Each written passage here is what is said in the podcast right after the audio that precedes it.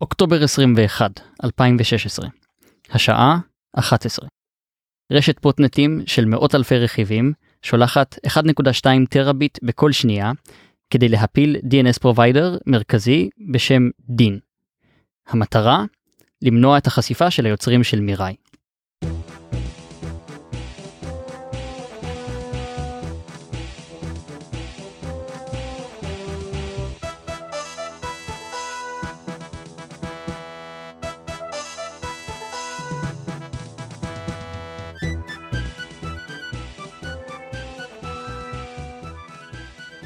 שלום לכל החברות והחברים, מה נשמע? אנחנו מקווים שישנתם טוב ושאתם מוכנים לסרט פרקים סופר סייבריסטית על הטכנולוגיות שעומדות מאחורי הווירוסים הגדולים. בראל, למה שלא נקרא לזה גם הווירוסים? נו באמת יונגי, אתה לא יכול להתחיל שם של משהו ב- וגם.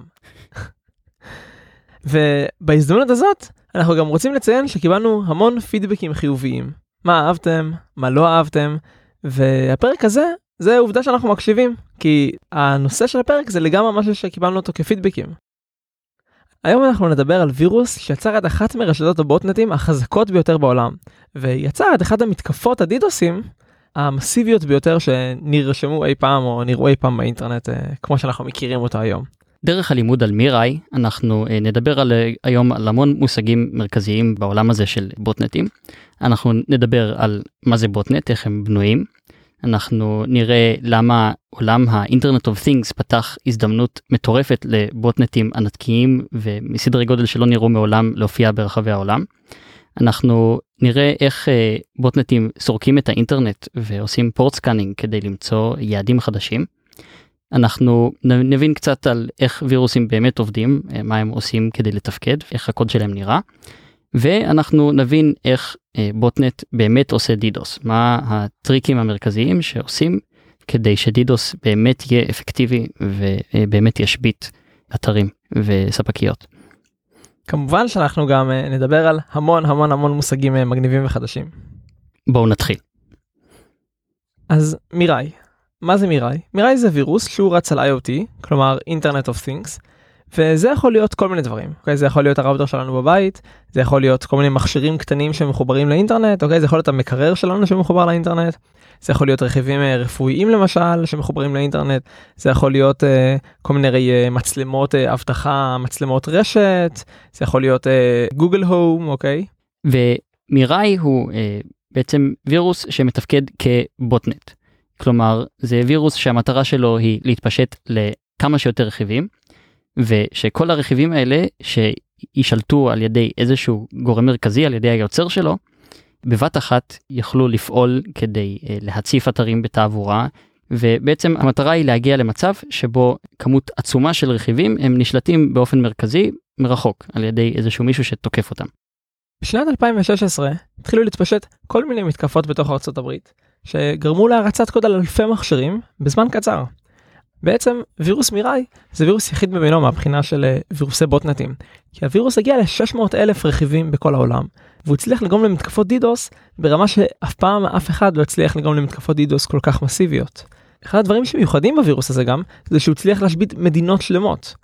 משהו מגניב שמיראי עשו הוא שבכל רכיב שהם תקפו הם מצאו בוטנטים אחרים העיפו את הווירוסים שמריצים את המתחרים שלהם למעשה הם סגרו את ציר הכניסה שבו מירה השתמש כדי להגיע לאותו הרכיב. וככה הם דאגו שהם השליטים הבלעדיים של אותו הרכיב. ובנוסף, גם מיראי הצליחו להגיע למצב שבו הם סורקים את האינטרנט בצורה מאוד מאוד מהירה. וזה עוד סיבה למה הם ניצחו את כל המתחרים שלהם שגם מנסים לייצר רשתות בוטנטים. אחד הדברים שמאוד מסקרנים אותנו הוא להבין מי עומד מאחורי מיראי. אה, ובינתיים אה, עם מה שקרה בתחילת הדרך אה, לא היה לנו את הכלים ואת הידע להבין מי, מי עומד מאחוריו.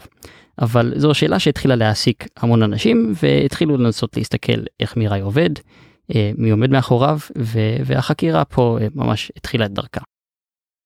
זה עכשיו שאנחנו מבינים את הסיפור של מיראי פחות או יותר, בוא נתחיל להבין מה איך עושים בוטנטים ואולי בזכות זה יהיה לנו עוד פרטים ונוכל להבין אפילו מי כתבו את הווירוס.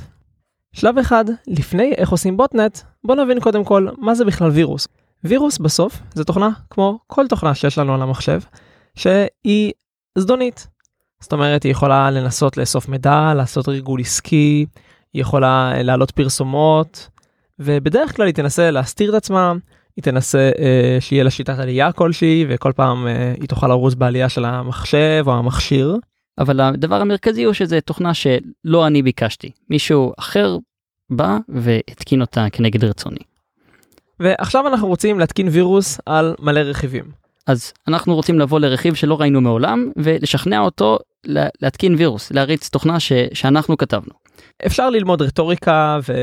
וללכת למועדון debate ולהתחיל אה, לשכנע את הראוטר. אפשר לבוא אליו ולתת לו אה, שם משתמש וסיסמה ואם נצדק אז כמובן ש... שהוא יסמוך עלינו. אפשר לנסות אה, להריץ חולשות פורסמו כל מיני חולשות בעולם שכבר פורסמו על רכיבים של IoT ואפשר לקחת אותם ולנסות להריץ אותם ואולי הגרסה הישנה וזה יעבוד ואפשר להריץ קוד.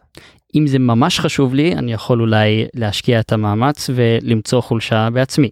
אה, אופציה אחרת זה להאזין לפודקאסט שלנו לפרק הראשון של Ping of Death ואז לנסות להריץ עליו Ping of Death. אבל אה, בשביל זה צריך אה, מכונת זמן כדי לחזור ל-96 אבל אה, דברו איתי.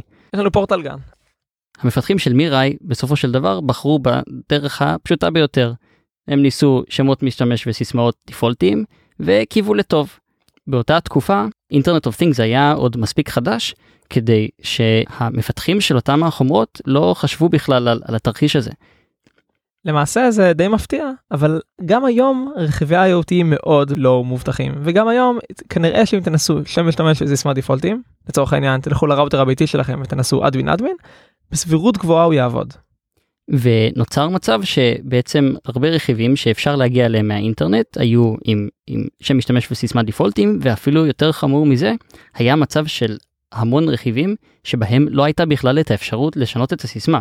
המפתחים לא חשבו שמישהו אי פעם ירצה להשתמש בממשק הניהול שהם כתבו אז הם כתבו אותו השאירו סיסמה והלכו אוי זה קורע ואם זה לא מספיק אז שימו לב שבניגוד לראוטר הביתי שלכם פה הרכיב הזה הוא פתוח מבחוץ זאת אומרת לכל אחד באינטרנט יכול לפנות אליו ופשוט להכניס אדמין אדמין ולהריץ קוד. אז הראינו שעם שם משתמש וסיסמת דיפולטים אפשר להגיע להרבה מאוד רכיבים ולהריץ עליהם קוד. אה, עכשיו צריך לעשות את זה בעצם השלב הבא וזה שלב 2 מתוך 3 שלנו ביצירת בוטנט זה אה, לסרוק את האינטרנט אז איך עושים את זה? לכל מכשיר באינטרנט יש כתובת IP, זה בעצם הדרך שבה הוא יודע שמתקשרים איתו. ובנוסף לכך, על מכשיר אחד יכולים לרוץ כל מיני שירותים שונים. למשל, אני יכול שיהיה לי גם טלנט שמאפשר לי אה, להריץ שורות פקודה, command line מרחוק, וגם שיהיה לי HTTP שמאפשר לי לפתוח את הדפדפן ולגלוש לאותו הרכיב. ושני השירותים האלה הם מאוד שונים אחד מהשני. אז צריך איכשהו שהרכיב ידע אם, אם רוצים לדבר איתו דרך הדפדפן או דרך אה, טלנט ולהריץ פקודות. ובשביל זה מערכת ההפעלה מספקת משהו שנקרא פורטים, אה, וכשאני פונה ל-IP מסוים בצירוף עם פורט מסוים, אז אני בעצם מספר לרכיב, בבקשה אה, תביא לי את השירות הספציפי הזה שמתאים לאותו מספר הפורט. ויש מסורת שלפיה, או מוסכמה, שלפי המספרי הפורטים אה, הם הרבה פעמים אה, קבועים לשירות מסוים. ואז למשל גלישה באינטרנט היא תמיד תהיה או כמעט תמיד תהיה בפורט 80 או 443 ולעומת זאת Telnet הוא באופן מסורתי בפורט 23. למעשה הפורטים של כל פרוטוקול הם אפשר לראות אותם כבר ב-RFC ועל RFC כבר דיברנו בפרק הראשון. אני בתור כותב הבוטנט צריך לעבור על כל כתובות ה-IP שאני מסוגל ובתוך כתובת ה-IP אה, לעבור על כמה שיותר אה, פורטים שאני מכיר ויודע לעבוד מולם ולחפש אה, משהו ש, שעונה לי בעצם שאני פונה אליו והוא עונה לי בחזרה ואותו אני אסמן כיעד. למעשה יש כמה שלבים במציאת שירות על IP מסוים קודם כל IP מן הסתם צריך להיות למעלה נכון אז אנחנו יכולים לנסות לשלוח לו פינג. בנוסף לזה אני יכול להתחיל סשן HTTP ואז מתוך זה לקבל עוד כל מיני באנרים על השרת, כל מיני עוד מידע על איזה שרת HTTP זה ומה אני יכול לעשות עליו. חוץ מזה יש שרתי whois בעולם שבעצם מספרים לי על כל מיני מידע שרשום על כל שרת. ובכללי יש עוד הרבה מאוד שיטות שאתם מוזמנים לקרוא עליהם בבית ומוזמנים גם לשחק עם כלי בשם nmap שזה כלי מאוד מאוד בסיסי לסריקה של פורטים וסריקה של אה, שרתים ואינטרנט.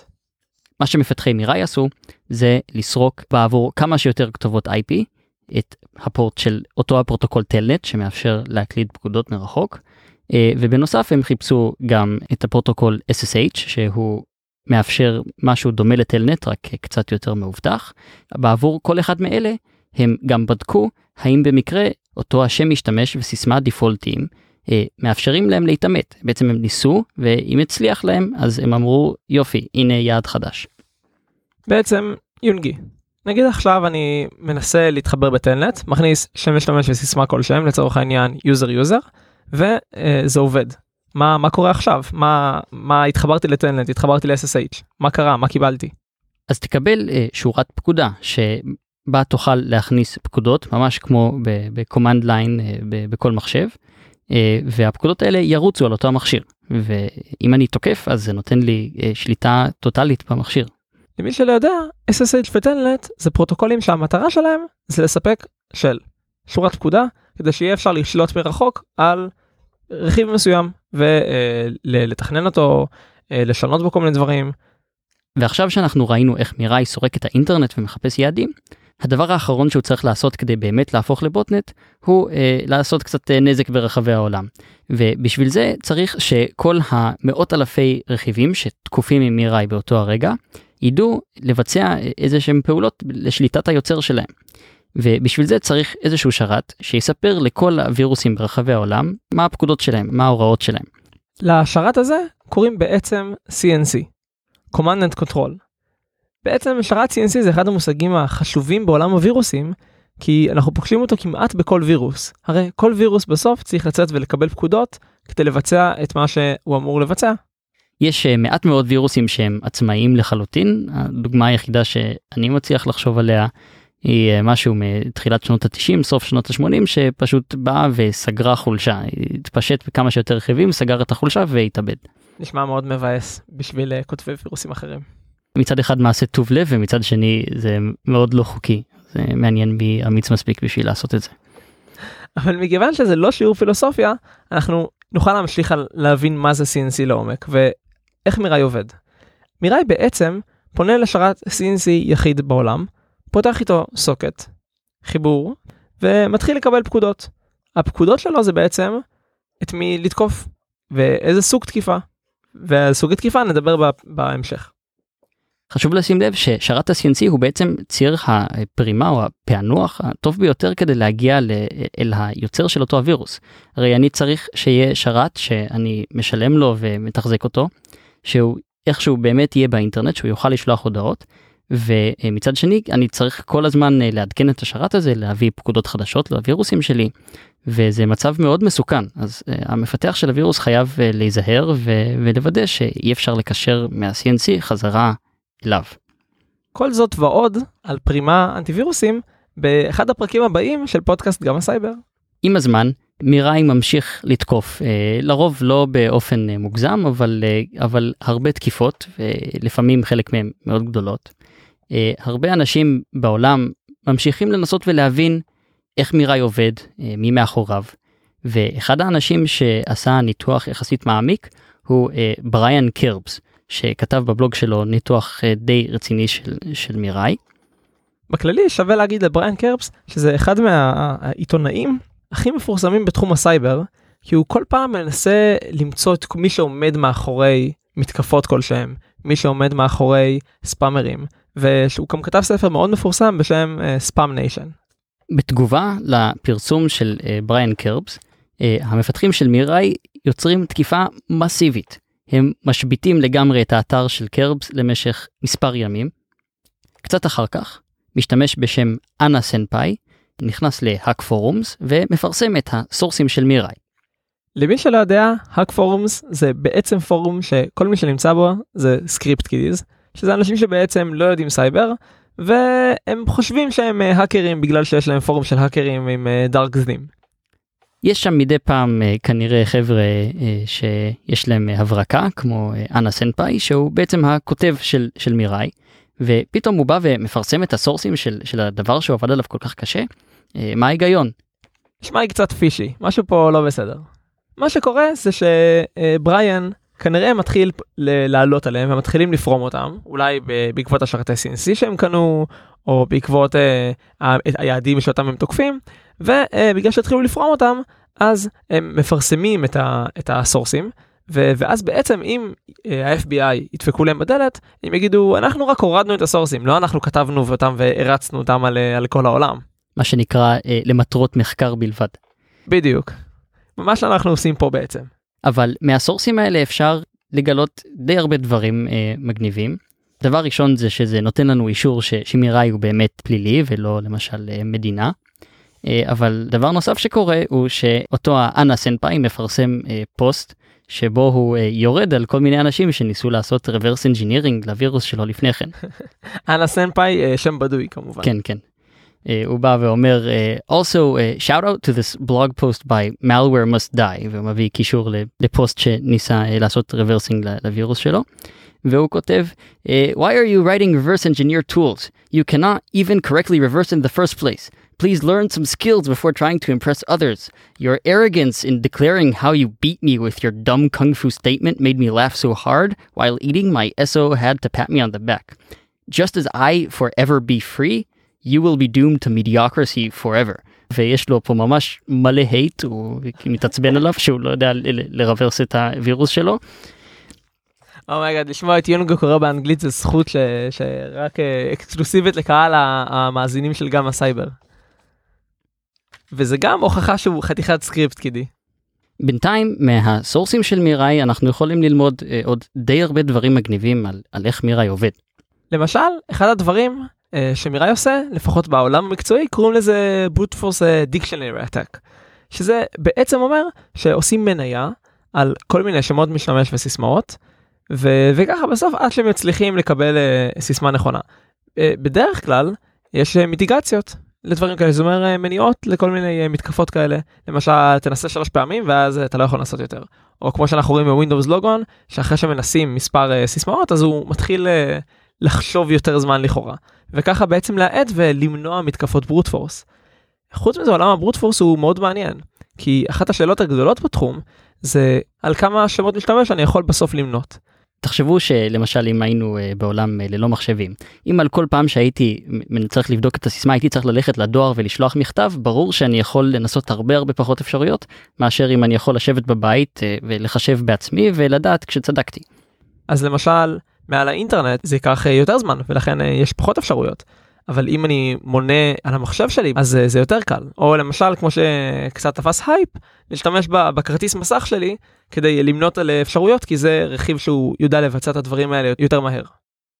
בנוסף הסורסים מספרים לנו איך מיראי באמת מתפשט ומסתבר שיש פה ארכיטקטורה טיפה יותר מורכבת אבל די מגניבה שהיא נותנת למיראי את ה edge האמיתי בתחרות הזאת. בעצם מה שקורה הוא שכל בוט כל instance של מיראי הוא בעצמו סורק ברחבי האינטרנט מחפש IP ים תקיפים כלומר הקוד של מיראי שמופיע על כל רכיבי ה internet of things ממש מכיל קוד שיודע להגריל כתובת IP לפנות ב telnet לאותה כתובת לראות אם מישהו עונה לנסות סיסמאות עד שהוא מצליח.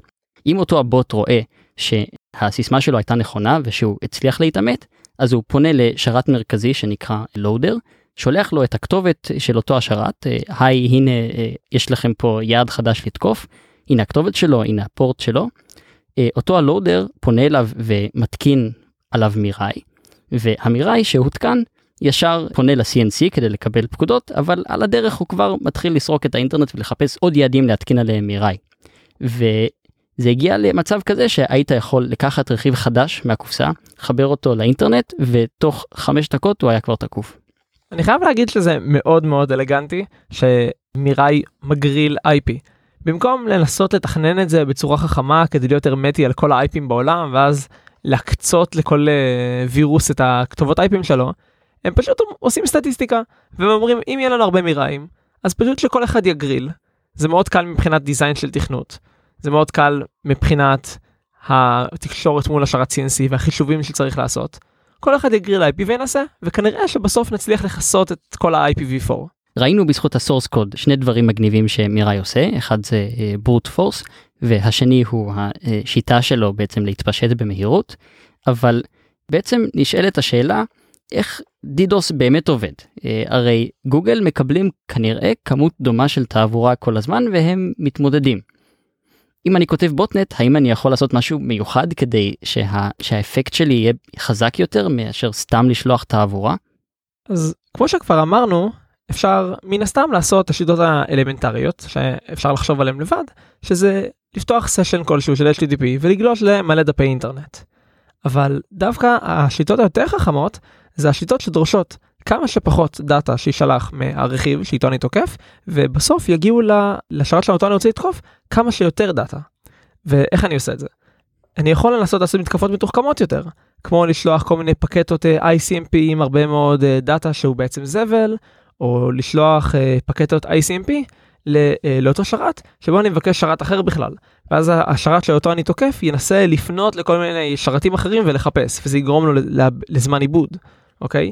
למשל אחת השיטות המעניינות בתחום הזה, שאיתם אני יכול לשלוח קצת דאטה ואז להגדיל בפי כמה את הדאטה שהשרת הנתקף יקבל, זה שיטה שנקראת DNS Water Torture. אז שנייה איך DNS עובד, כמובן יש לי כתובת uh, שדומיין, אני רוצה להמיר אותה ל-IP. איך אני עושה את זה? יש לי שרת DNS שהוא כנראה בספקית, אני שולח לו מה זה www.google.com, השרת DNS בספקית לכאורה אמור ללכת לשרתים של com שאותם הוא יודע, לשאול אותו מה הכתובת IP של שרת DNS של גוגל. ואז com יכול להפנות אותו לגוגל ואז הולכים לשרת של לכאורה גוגל אוקיי ושואלים אותו האם יש לך www בשרתים שלך שאתה מגיש להם DNS ואז גוגל אומר כן קבל את הכתובת IP שלי והכל אמור לעבוד פיקס. Uh, הפואנטה היא שבעצם יש לנו פה פרוטוקול רקורסיבי ולכן אם אני עכשיו שולח הרבה מאוד רנדום נקודה www.google.com והרבה כאלה, אני בעצם גורם לשרתים של גוגל שנותנים לי DNS לעשות הרבה מאוד חישובים והרבה מאוד חיפושים. ובגלל שאני יכול לשלוח קצת מידע, אבל כאשר זה נעטף בצורה הרקורסיבית שהפרוטוקול DNS תומך בו, דרך כל השרתים, זה גורם להרבה מאוד תעבורה להגיע בסוף לשרת של גוגל, ולכן לכאורה זה יכול להקשות עליו יותר את החיפוש. בנוסף לכך יש עוד הרבה טכניקות ש... שמאפשרות לאוסף של כמה מאות אלפי רכיבים להוציא תעבורה כאילו או לגרום ליד שלהם להתקף עם תעבורה כאילו שמדובר ממש במיליונים או עשרות מיליונים של רכיבים. וזה מכפיל כוח אה, מטורף בשביל אה, בוטנט. אז בעצם זאת הנקודה השלישית. ראינו פה שלושה אה, דברים שאנחנו לומדים בזכות הסורס קוד. דבר ראשון ברוט פורס ואיך ברוט פורס עובד. דבר שני איך מיראי מתפשט. ודבר שלישי זה אה, איך המתקפת DDoS נעשית בפועל ואיך אני יכול לפקטר את המספר של ה data שאני שולח ונשלח לשרת. בינתיים המשיכו לנסות ולפרום ולהבין מי הם בעצם המפתחים של מיראי ולאט לאט אה, היו כל מיני התקדמויות ראו למשל שהם אה, תוקפים הרבה שרתי מיינקראפט ראו באיזשהו שלב שהם תקפו איזושהי אוניברסיטה. לא חשוד בכלל. ועם הזמן אה, בעצם החוקרים אה, התקדמו, צוות המחקר שתפס אותם הוא בסופו של דבר היה מבוסס בכלל אה, באלסקה, בצד השני של המדינה פחות או יותר. אבל בסופו של דבר הגיעו לאותה אוניברסיטה וגילו שיש פה כמה סטודנטים שכתבו בוטנט והמודל העסקי שלהם בעצם היה לדרוש protection מה שהם היו עושים זה היו uh, מציעים uh, שירותי DDoS לכל מיני אנשים שיכולים uh, לקנות מהם או בעצמם בוחרים יעדים ומשביתים אותם. ואז במקביל הם היו uh, מתחזקים חברה של DDoS protection. Uh, תשלמו לנו ואנחנו נדאג שלא יגיעו אליכם DDoS ים. ובסופו של דבר זה די מדהים שחבורה של ממש ילדים הצליחו uh, לעשות משהו שהוא כל כך מהפכני הם מצאו הזדמנות מעולה וניצלו אותה בצורה מדהימה והגיעו לבוטנט מסדר גודל ש, שלא נראה מעולם עם מעט מאוד השקעה. ויצא להם תוצר שהוא בסופו של דבר מאוד איכותי ובגדול פה הסיפור uh, מתחיל uh, להסתיים. בעצם אחרי שהם נתפסו אז העונש שלהם הוא uh, היום uh, עבודות שירות בשביל ה-FBI. אבל זה די אירוני בכל זאת אחרי שהוא בא וכותב כאילו אף אחד לא יתפוס אותי לעולם אבל uh, זהו היום הם עושים עבודות שירות ב-FBI. אפשר ללמוד מכל הסיפור הזה די הרבה דברים. אנחנו בעצם למדנו המון מושגים חדשים והמון uh, סייבר uh, מגניב וחדש ובנוסף לזה גם יש פה כמה דברים מוזרים. זה כל כך קל ליצור וירוסים לא? אז לא באמת מן הסתם זה אנחנו לא עכשיו מריצים קוד על הפנטגון אבל אשכרה אפשר להריץ קוד על 600 אלף רכיבים בכלום בחמישה דפים שאפשר לראות ב source code וגם במיוחד כנראה שזה על IoT. אז בכל זאת זו הזדמנות שכבר uh, מתחילה uh, להיסגר או נסגרה קצת כי בעקבות מיראי בעצם המודעות לכל הסיפור הזה עלתה בהרבה. זה לא אומר שרכיבי ה-IoT שאנחנו רואים היום הם בטוחים אבל לפעמים אתה יכול לפחות בימינו לשנות את הסיסמה. אה, ובכללי עלתה איזושהי מודעות ש, שבה אנשים הבינו שלחבר רכיבים ישירות לאינטרנט זה לפעמים פחות טוב, לפחות שיש פה איזשהו סיכון שצריך להיות מודע אליו. ובכל זאת עדיין יש אינסוף רכיבים מחוברים לאינטרנט והמגמה הזאת של רכיבי IoT שיש יותר ויותר רכיבים שמתחברים לאינטרנט זה מגמה שרק עולה כן אני עכשיו קניתי מקרר חדש של סמסונג ויש לו וי-פיי. אני עדיין לא בטוח למה אין לו שום פיצ'ר שאמור לקשר אותו לאינטרנט אבל יש לו וי-פיי וזה עולה יותר כסף בגלל זה זה מוכר. אולי בעצם אפשר להגיד שזאת גם הבעיה של כותבי הרכיבים של IoT. זה אנשים שטובים אולי בחום רע מאוד שטובים מאוד במכירות אבל באבטחה הם לא מבינים. והרבה מהרכיבים האלה שיצאו לעולם אי אפשר לעדכן אותם בכלל הם נמצאים שם אלא אם כן הולכים פיזית לכל רכיב ובאים ומטפלים בו וגם לפעמים עם גישה פיזית אי אפשר לעדכן את הרכיבים האלה אז הם שם לנצח הם יישארו פה גם עוד 20 שנה. אז זו בעיה שאיתנו להישאר. האמת שזה די מגניב כי לאחרונה קניתי אוזניות של בוס עם כזה voice cancelling ויש להם מודול עדכון. האוזניות שלי שאני מחבר אותן למחשב הם אשכרה מתעדכנות ונצרב להם פימור חדש על האוזניות. אבל זה קצת כאילו דפוק למה אני משלם על הדבר הזה אה, אז זה מצד אחד מגניב שכל הדברים אה, בעולם הם אה, נהיים קצת יותר חכמים אבל לפעמים הכי טוב זה להיות אנלוגי ופשוט בלי שטויות. זה, זה, זה אמירה של אנשי סייבר אמיתיים כן. תעשה כמה שפחות טכנולוג אל תהיה טכנולוג באמת. אז לסיכום למדנו על מה זה botnet למדנו קצת על ה internet of things והבעיה העצומה שנוצרה בעקבותה. ראינו קצת על port אה, scanning, ראינו קצת על אה, איך עובד DDoS אה, באמת. ובכללי דיברנו קצת על איך וירוסים עובדים, על איך שהם מנסים לנצח את המתחרים, על התקשורת שלהם מול ה-CNC, על המטרות שלהם ומה שהם תוקפים בסוף. קצת על העולם התחתון של מיינקראפט מסתבר. ועוד המון מושגים סייבריסטיים מגניבים והמון טכנולוגיה שאנחנו מקווים שלא ידעתם קודם. אז נראה לי ש... שסיימנו. תודה רבה שהאזנתם לפוד... לעוד פרק של פודקאסט גם הסייבר. אתם מוזמנים להצטרף אלינו בפייסבוק ובדף טוויטר שלנו ויש לנו אתר ממש מגניב שהשקענו בעיצוב שלו. אה, ואנחנו פודקאסט בסוף ללא מטרות רווח. היינו רוצים שיהיה לנו יותר ציוד אה, אודיו וספונסרים אבל עזבו את זה לפעם אחרת ואין לנו יכולות שיווק מטורפות. מה שיש לנו זה אתכם אם אהבתם את הפודקאסט ואת החברים שלכם שאתם מוזמנים לספר להם.